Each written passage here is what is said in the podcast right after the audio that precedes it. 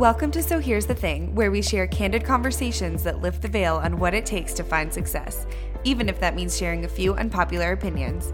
I'm your host, Laylee Emadi. Grab some coffee or a cocktail, and let's get real.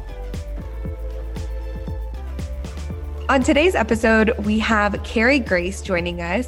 And here's the thing about Carrie Grace. She is an incredible motivational speaker who I had the opportunity to meet and have a lot of really great conversations with at the Imperfect Bosses Camp, which is an amazing experience on its own, by the way. She is a motivational speaker. She travels the country helping schools and companies create better work cultures and environments. And she is one of those people who can give her message with a really healthy dose of humor. So I love hearing all of her amazing stories, and I can't wait to hear what she has in store for us today. She helps people take these really big leaps of faith to get from where they are to the life that they truly want. And she teaches people how to go for that big ask, overcome no, and find the dream yes. And so today she's going to be talking with us all about overcoming rejection, which I don't know about you guys, but I have always had a slight, maybe not so slight, fear of rejection kind of hovering over me that has made it a little bit difficult to take some risks. So I'm really excited to hear what she has for us. I'm going to turn it over to Carrie Grace. She's going to tell us a little bit about her, a little bit about her story. She's just the best, and I'll turn it over to her. Welcome to the show, Carrie Grace. Thank you so much for having me. That was quite a fun intro. No pressure on the humor. No pressure at all, because you literally are magic. So I'm very excited to hear what you've got for us. Yeah. So like Laylee said, I do two separate talks. I do kind of one around empathy and culture and team building. And that's a little bit more on the corporate side. And I actually work with a lot of teachers as well. So that's half of me, I would say. And then the other half, which is what we'll be talking about today, is risk-taking and overcoming rejection. They kind of go hand in hand. And a lot of it came from just having all these conversations with women, especially women in the creative industry, women who want to own businesses, and realizing that if you compare, and this is maybe a sweeping generalization, but if you compare women to men, men tend to go, well, I'm not qualified, but who cares? I'm going to still go for the yes. I'm going to still go for the dream job. And then women tend to look at qualification. And if they feel like they don't maybe fit all of it, they'll go, well, I'll apply for that in 3 years, or I'll think about that and I'll put it on the back burner. And I've come to find that, you know, creative entrepreneurs, they have all these big dreams. If you ask them, every single one of them would say, I want to be in a magazine with my, you know, wedding photography, or I really want to write a book to help women who are new moms, or they have all these ideas. And very often, you know, especially when I speak, they don't really have like an action plan, because they go, well, they have all these excuses. I don't have enough followers. I don't have enough of an email list, or I'm not as well connected, or I don't know somebody who knows somebody who knows a publisher. And so we kind of paralyze ourselves. And I have just kind of bucked against that and said, like, no, what if I just try all these things? Another girl we met at Imperfect Boss Camp, another segue to that, shout out to Ashley, is Caroline Zuck. And she and I talked a lot about this idea of experimenting and kind of how everything in life is an experiment. And if you view it from that perspective, the failure is not so brutal. If you go, okay, you know what? I experimented. I tried to get a book deal and I didn't get it, but guess what? I tried. And so you look at everything from a success lens instead of, you know, kind of creating this failure lens, and what are all the wins? And so I've done a lot of things that have kind of been a little out there, but they've led to really awesome opportunity. And people will always ask me and go, well, how did you get that opportunity? And really my answer is always just, I asked. It's not this, I think people think it's like this, oh, you knew somebody, or you had a connection, or, you know, you've been on a wait list for 10 years. And really it's just, no, nobody else thought to ask. And I did. And oftentimes we forget that people want to help. If you can find someone we really want to watch someone else be successful. I think, you know, we talk about like community over competition, like people honestly want this success for other people. And I think, yes, there's levels of comparison, there's levels of jealousy, but at the end of the day, people really do want to see other people succeed. And they also want to be able to say, I was a part of that success story. They want to feel like they're a part of your tribe and a part of your, you know, journey. And if they could have helped you in some capacity, they have pride in that too. So I think you have to remind yourself of that. It's people don't want to tell you no. Like it pains people to give rejection. No one, that's why people, that's why we live in a generation of ghosting. people don't also want to be the rejector, you know? They want to just go, oh, I'm not going to say anything. Absolutely. So that kind of mindset. Yeah, yeah. I feel like it's really interesting. I feel like you touched on so many amazing points in such a short period of time. But honestly, like I feel that we do, at least in my experience and in my experience of working as, ironically, since you work with so many teachers, as a former teacher for, you know, just short of a decade, working with primarily high school women, high school young women, these girls are taught, and we were taught from a very societal standpoint in the beginning, to kind of fear rejection, to say, you know, we're constantly proving ourselves. And I don't like to use the word entitlement because it does hold a negative connotation, but we are like on the polar opposite side sometimes of feeling entitled to take risk and to make an ask. And I think that that's something that you have shown time and time again in all of your experiments and all of your efforts. So I want to hear some of those stories about how you've taken the risk to make asks and basically stare rejection in the face. Because I think it's really interesting when you say that people are pained to share no, people are pained to give rejection. Whereas the fear of rejection holds us back so intensely. So like, how did you even come up with this concept of I'm going to go ahead and like stare this in the face and I'm going to combat it and then like maybe share, I know you have a lot of these stories. So I'm like, I don't even know which one you're going to choose. I'm excited about it. Maybe share like one of your favorite seeking out rejection stories. Yeah, sure. Absolutely. Well, I think for me, what was really beneficial was my upbringing. And I have a dreamer dad. And I think Laylee may have heard part of the story, but I had a dream, I think almost a decade ago. And I remember calling my dad and it was a big dream. And, you know, it was probably out of my league. And I remember calling him and telling him, and I think what happens, it doesn't have to be your parent, but it's someone in your life who goes, "Ooh, that's a bit big.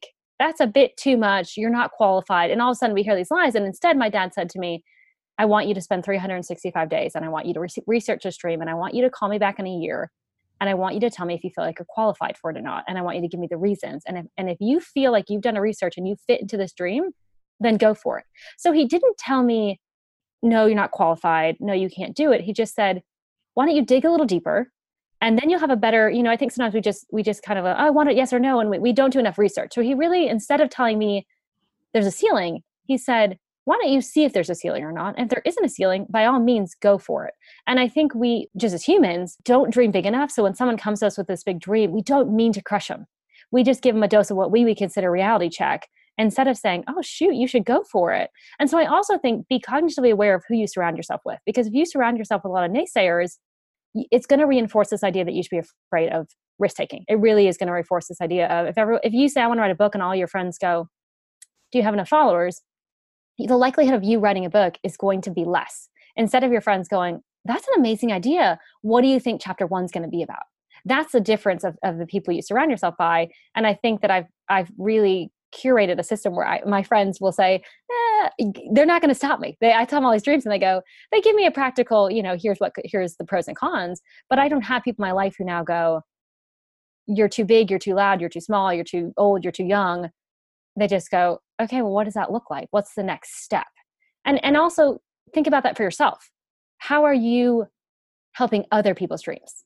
And maybe really check yourself when someone comes to you with this big dream and maybe go, "How can I be supportive without crushing?" Because we don't mean to, but if you think about conversations you have no idea how the other person's going to receive it. And so if you go, "Oh, I don't think you're ready for that," that person automatically is going to go, "You know what? I trusted you. I believe you. And now I'm not going to go after that." So I think it's also curating people in your life. And so for me, a couple examples, and it's not even necessarily that I like, it's seeking out rejection. There's two parts. So it's also seeking out rejection. And there's also part of me, it's just like, how much of an ask can I get? You know what I mean? Like there's two sides of like, what can I do? And so in 2018, I did a rejection challenge just because I really wanted to show to people are good. People want to say yes, and you can do crazy things. And so, I mean, there's a million stories in that. And like one of them is I went to my local radio station and they did an interview about the whole rejection challenge. And they were really curious. And they said, "Will you do one in the studio?" And I'm like, "What am I going to do on air in the studio? Like whatever." And they had a poster or like a canvas of Taylor Swift. And I said, "I want that canvas." And I knew it was like $350 because there's big canvases, especially if you're in the photography world, those canvases do not come cheap to print and hang on your wall.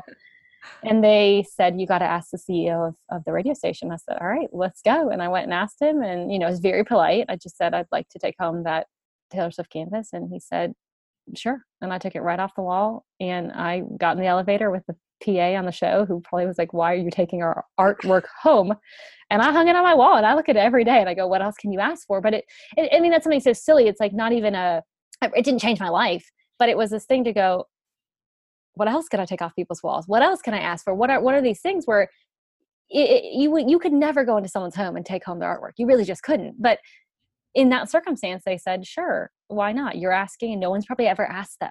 That's the thing too. It's like, sometimes people never get these asked, and I go, oh, well, how bold of you to ask. So I'm going to reinforce you and say, like, yes. And I think you have to have enough. That's what I realized over time. It's, you've got to have enough small yeses. And then you build up this confidence. So I always tell people, don't start with your biggest dream. If your biggest dream is, I want to have a best-selling book, we'll start with writing, you know, an ebook, and maybe give it away for free and see what the, you know, that is, or maybe collaborate with some people and see if they say yes. Maybe write an ebook with 10 other people and see if you can get 10 yeses for that, and kind of build up to wherever your top, you know, mountaintop moment is, and figure out kind of what that is. And I mean, you can also go for the big yes, but if you feel like you don't have enough confidence, then I would suggest, what are baby steps? What are the, you know, and one of my points in Laylee Heard This One Talk is really just send the email. That's a whole point I have in an hour-long keynote, because you would be amazed at people who go, I say, well, what's the next step for your dream? They go, I got to email, you know, Jim in accounting. And I go, well, why haven't you emailed him? And they go, well, Jim's going to say no. And I go, it's not your job to give Jim's no to yourself. It's Jim's job. And if Jim wants to tell you yes, why don't you let him? And so it's really as simple as baby steps. You know, it's like, send the email, wait for the response, send another email, wait for that response. If you send enough emails, somebody is going to say yes. And then you're going to have enough yeses to go, okay, I got 10 yeses. And I think it's just kind of, you know, desensitizing yourself to rejection and risk-taking to really get yourself out there. You are so practical and just giving really tangible steps for people to be able to take here, because it's so easy to hear like somebody else's story of, I asked and they said yes, and now I have a giant Taylor Swift canvas on my wall, which, by the way, I think is amazing that you now have like this symbolic statement just hanging around you can look at and be like, hey, that's a yes. And I got that yes, you know, so that's awesome. I wish that we could all have like some mythical, magical thing that we can hang up and be like, this is my symbol of yes. But honestly, sending that email, I know so many times when I first started in seeking out, we've talked about this before, in seeking out speaking opportunities within like the creative industry, I was terrified to send emails and pitch myself. I had no experience in pitching. I was just a teacher who turned into an entrepreneur who then wanted to become a teacher for entrepreneurs. And I was like, this is what I want to do. I guess I'll just start asking and see what people need. But I struggled with my confidence in the beginning because I thought like, am I truly qualified for this? And obviously years of asking and years of rejection combined with acceptance and combined the no's combined with the yeses have then built up my confidence. But if I had not sent those initial emails, I mean, I wouldn't have gotten anything. I would still just be at home wishing. So this seems like common sense, but it's really not, because so many people don't do it. So what would you say to someone who said to you, like, Carrie Grace, I want to do something. I have this large dream. Okay, I've mapped out these smaller dreams that I could try. Now what? What do I do? How do I even find the right way to contact people? How do I find the right way to not seek out rejection, but like do a mini rejection challenge of my own? What advice would you give them? Right. One of the things that I mean, this is like a sort of side change, and then one of the best advices I got when I was going into speaking is someone told me, they said, the best speakers never are on the stage. They're always in the audience. And they said, the reason for that is because the middle level speakers are not afraid to ask. And they said, the best speakers tend to be people who are too afraid to ask, but they're phenomenal at speaking. They don't have the confidence to ask for the stage. They said middle-level speakers are the speakers you hear the most. And I really resonate with that, because I tell people, I'm not the best keynote speaker you will ever hear in your whole life, but you better believe I'll ask for the stage. And that's the difference. And people always say to me, well, how have you been so successful speaking? And I go, you have to be fearless of the stage. Like, yes, I have to be an okay speaker. I have to have the communication skills, but I would not tell you I'm the most qualified speaker that you could hire. And I have no shame in saying that, but I know that I have enough of the risk taking. So I think it's really also deleting that narrative, because qualification is subjective and to the person. And so it's like, we kind of live in this quantified world now where we go, well, you're qualified if you have 10K, or you're qualified if you have 100,000 people on an email list. And sometimes people aren't looking for that. Sometimes they're looking for you and what skill do you have and how can you help my audience? It doesn't necessarily have to be big. And so I think starting by kind of letting go of that narrative of what is being qualified mean is, I would say, step one. So letting yourself put your name in the hat. Go, hey, you know what? Maybe they will deem me not qualified, but telling yourself, I am qualified to be here. Here's the skills I have. Maybe even making a note of what are the skills you have, and then starting small. So like you're saying, like if someone said, hey, I really want to be a speaker, I would say, okay, well, you probably should do like 5 or 10 for free. And there's a million people who take free things. Like you could go to a school and read to kids. You could go to a nursing home. There's a million opportunities.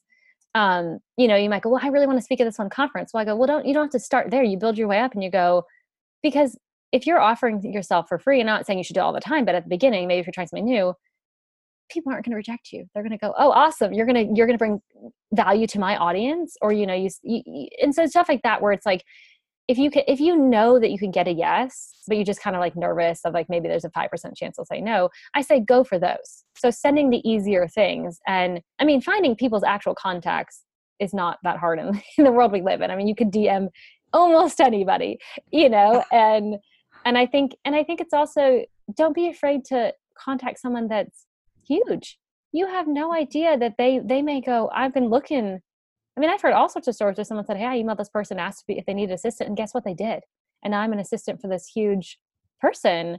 I mean, I knew someone actually was like assistant for Kim Kardashian. And I think they literally had just said, do you need an assistant? And they said, yes. And they worked. It was like a friend of a friend. She said, yeah, my friend works for Kim Kardashian. I go, what? That example. She got experience by asking. She goes, I think she just even went to the store and said, or emailed. It wasn't like a connection. I think she just said, I am qualified to be an assistant. And that's who her client ended up being. You got to let yourself dream a little bit, especially if you're creative. I think we're kind of built for dreams and hopes, and we just kind of go, the problem is we go, well, when I arrive.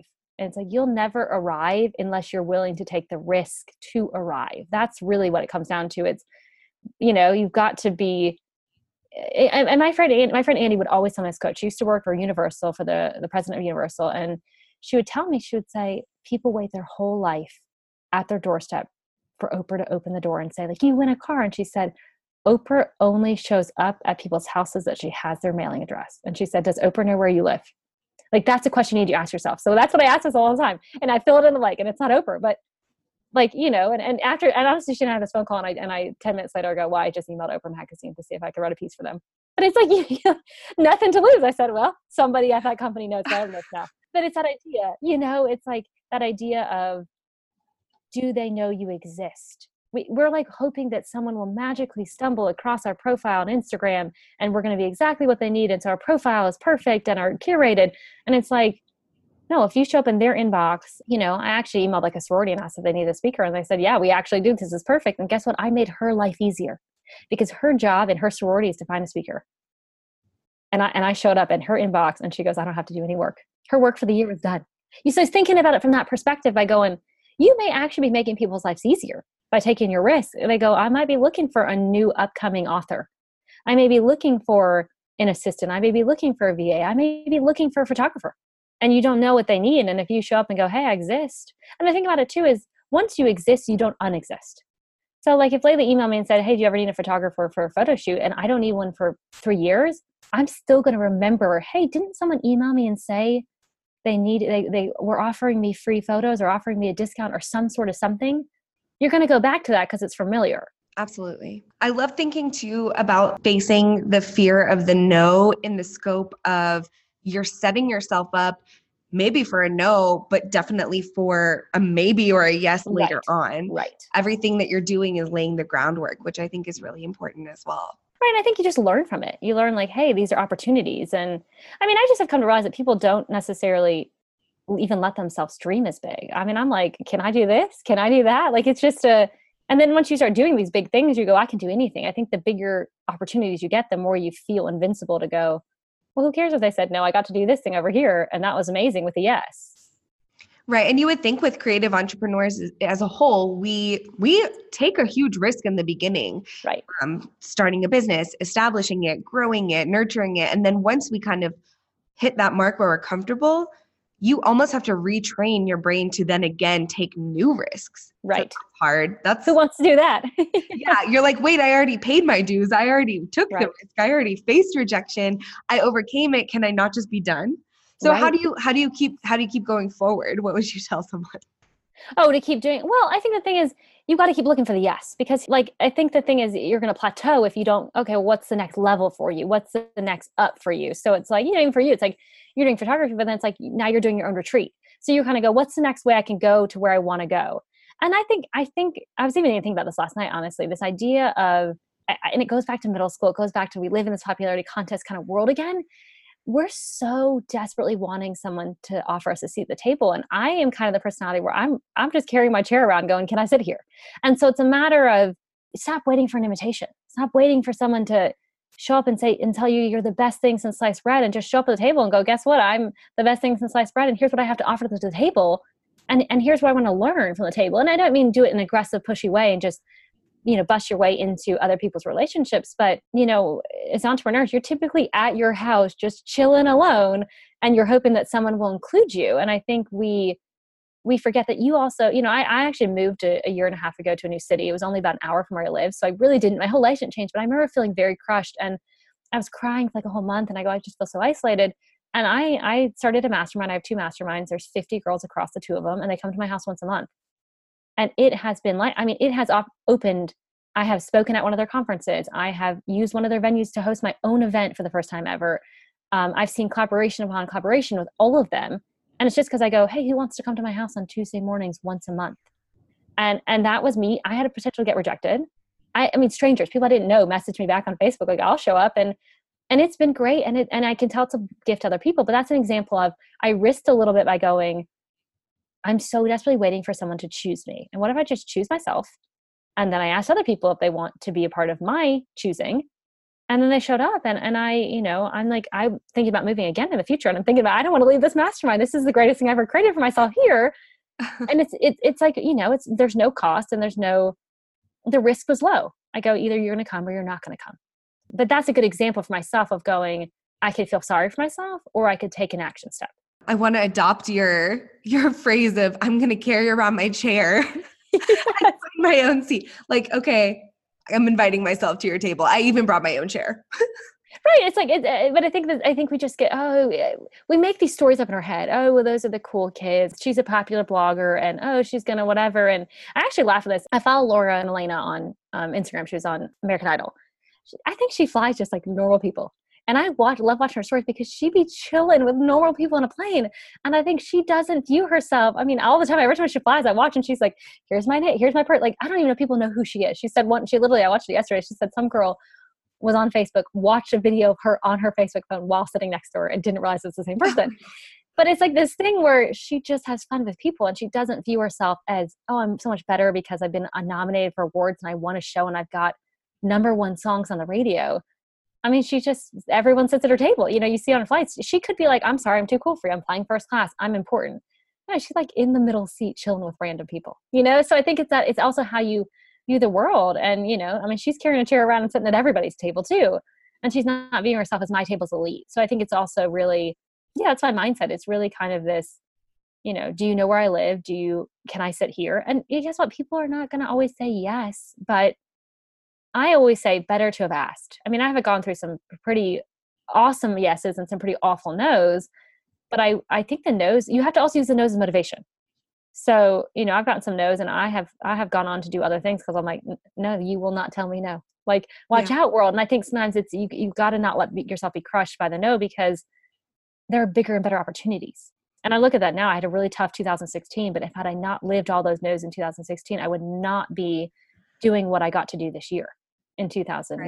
Right. So it's kind of like, you got to know that the no's build a foundation for a better yes, and have faith in that. I love that. I think that's so important as well. It's really interesting to me to see when you talk about mindset and you talk about that our society is very interesting right now with the whole social media aspect. And I know that you live in that. So it's really interesting because I look at it and I think about that all the time, how our worth is, it can be very easy to get lost in the amount of followers or the amount of quote unquote like social media fame that you can achieve, but how that really does not equate qualifications. It does not equate having true connection and really getting further in your life or your business. It's just the weirdest dynamic to me. Yeah. Well, it's an interesting dance. Well, and I think we're also kind of on the front lines of everybody else's dreams. Oh, well, so-and-so got this or so-and-so. The best advice I actually heard, and this kind of fits into it, was from Susan, who runs Freshly Picked, which is a moccasin. It's a little kid moccasin company. It's a massive, I mean, she was on Shark Tank, but I heard her when she had 10,000 followers and she probably got 1.2 million right now. But she said she has something called I don't remember what she called it, but it was essentially a list that she writes. And it's called the no dreams or the I don't want list. And she writes everything she actually doesn't want. So at the time, I don't think she's actually written a book. At the time she wrote, all my friends are writing books. And she said, I don't want to write a book. And she writes this whole list of, I don't want to be in a magazine. I don't want to write a book. I don't whatever. And she said, every time she watches someone get a book deal, she would feel like, oh shoot, I need to get a book. And when she wrote the list, she said, now she goes back to the list. And if her friend gets a book deal, she goes back and goes, wait, I don't want a book deal. So it actually frees her up to be a little bit less comparison, a little bit more cheering, because she said, I don't have to want all the same things. And social media makes me feel like I got to have a book deal and I've got to be in a magazine. I got to be published and I got to be over here. And she said, I've just kind of followed my own path by actively saying, I don't choose these things. I don't want these things. And I think that helps you with, if you really want something that's on your want list, then the rejection is going to be hard, but then you're narrowed in. So if you don't want, if you feel like you need to write a book and you don't actually want to, it's going to be even hard to go for the risk. So I think it helped to really define, where am I taking the risk and where am I just letting it go and going, no, I don't want that. That is so genius. I actually was sitting with a good friend of mine yesterday, and she is a photographer, and she was telling me hey, I checked out your new podcast and that episode with Hope Taylor. It's actually the first episode if you're listening and you want to reference back to it. It's all about getting into education and how you should decide if it's actually for you or not. And she sat there and she looked at me and she said, it's interesting because I thought that I had to host a workshop. It was on my mind to host this workshop for the past year. She's been telling me about it for the past year. And in our conversation yesterday, she was like, I realized that I actually didn't want to do that. And education is not for me. And that's just not what I meant to do. So I'm putting it aside. Thank you for clarifying that. And I was like, how did you not know that for the past year? And she just looked at me and she said, well, everybody else is doing it. Yeah. So I just thought I had to do it. Yeah. Yeah, that's exactly what Susan came to realize. And she goes, after she said that, she said that's why she would say she has success. She has a massive, massive company. And she said, because she really honed in on what I don't want. We so focus on her, I want. She goes, I don't want a book. And so the fact that she was able to release herself from that took a lot. It takes a lot of mental energy if you think that you should be writing a book and you think about it so often, and it's not your dream. And then, of course, taking a risk on that is going to be so unbelievably draining, because you don't actually want it at the end of the day, yet you feel like you should want it. Yeah, absolutely. I've gone through that myself countless amounts of times. And I love how you let that change your mindset and set you up for chasing the right yes and overcoming all of the no's that could come along with it. Because if you're chasing that one, it doesn't even have to be one thing, but if you're chasing the things that you actually want, it's easier to be dedicated to the ask than it would be if it's something that you just feel obligated to want. Right. Well, I think it's just viewing, it's kind of shifting, we talk a lot about mindset, just shifting your mind to look at the world as opportunity. I think we unfortunately look at the world as obstacles. Oh, we'll have to climb. I just look at everything I do, I go, that's an opportunity. If someone else is doing it, I go, how do I get in on that? What's the opportunity there? And I really am I look at everything as opportunity. And I think that actually opens more doors when you go, oh, cool, that's an opportunity. And how does one, and then you do the research and then you go for it. I definitely think that's something that sets you up for success over the mindset of the obstacle mindset. So thanks for sharing that, because I think that is something that could really impact all of us who are listening while you speak your magic. You've given so many things that we can think about over this short conversation, but I'd also just love to hear, I ask everybody this, what if you had an unpopular opinion for overcoming rejection, an unpopular opinion for for gearing up for a big ask, for overcoming the no's, what would your unpopular opinion be? I mean, I think for me, it's almost like I would say, don't overcomplicate it. I think people really want complication. And like, I mean, this is a good example. This, I'll end with this story to some degree, but I was watching the Golden Globes this year and I was like, that looks like fun. Who are these random people in the shots? And then I was like Googling and they're like normal people. And I said, how does one become that? And then I'm like applying to go to the Grammys, and it was not complicated. Like, people always ask me how to do, like, I went to the Grammys this year and you literally fill out an application and they choose you or they don't. There's no ask, there's no connection, there's no, I know somebody. You add it to a cart, honestly. You like purchase it for free, a free ticket, and then they either give it to you or not. And I got an email, a week later from them, literally with a ticket I print to the Grammys. That was it. No instructions, just like, here's your ticket to the Grammys. Be there at 1 p.m. But it was so, but I think people go, they want me to tell them that overcoming rejection is the most complicated. It's an 8-step process. No, I literally just said, can I go to the Grammys? And they said, yes, actually you can. And the funniest thing about this was because I became more aware of, I sat in people's seats while they went to the bathroom. I got an email about doing it in Nashville, which was last week, lost in time, to go to CMA Fest. Like, here's the funniest thing about this. So the Grammys was like pretty official. It was you filled out an application, you add it to a cart. It was a little more complicated. I'm not even kidding you when I tell you this. When I went to this, I went to the CMT Awards and also sat with very famous people. They handed these things out on the side of the street in Nashville, Tennessee. No application, whatever. Do you want to go to an award show and sit next to famous people? Yes or no. There was no rejection involved. It was just show up to a tent and get a wristband. That's amazing. But I don't know if I would have known that had I not done the Grammys and go, well, what's the inside scoop on this?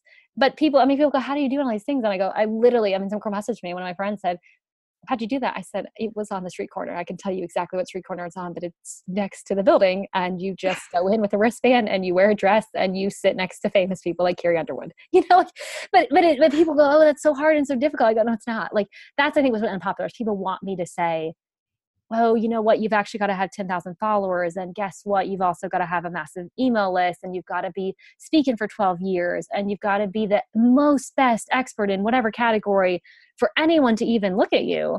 And sometimes it's like, no, you just put your name in a hat and they choose you or they don't. But I mean, I actually did the math on the Grammys. I had a 1% chance of getting there because 30,000 people apply and they only pick 300. They say it's an algorithm. I don't actually know I got picked. 1% is better than zero. That's what I always tell people. I said, even if I'd gotten told no, what I could have told people is, guess what?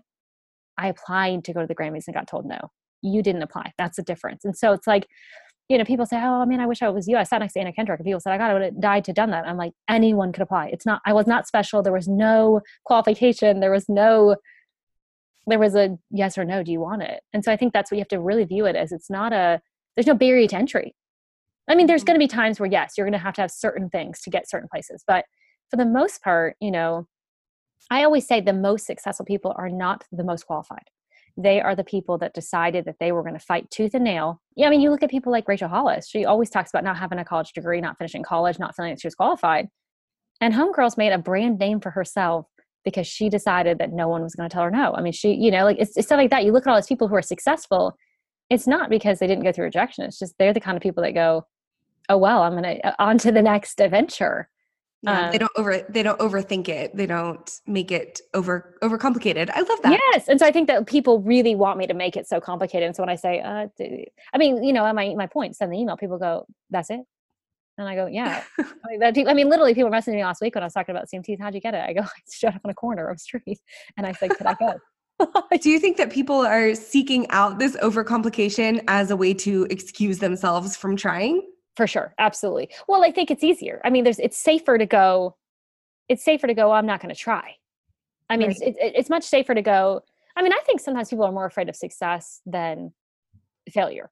It's so easy to go, oh, I didn't get it. Oh, well, they didn't choose me.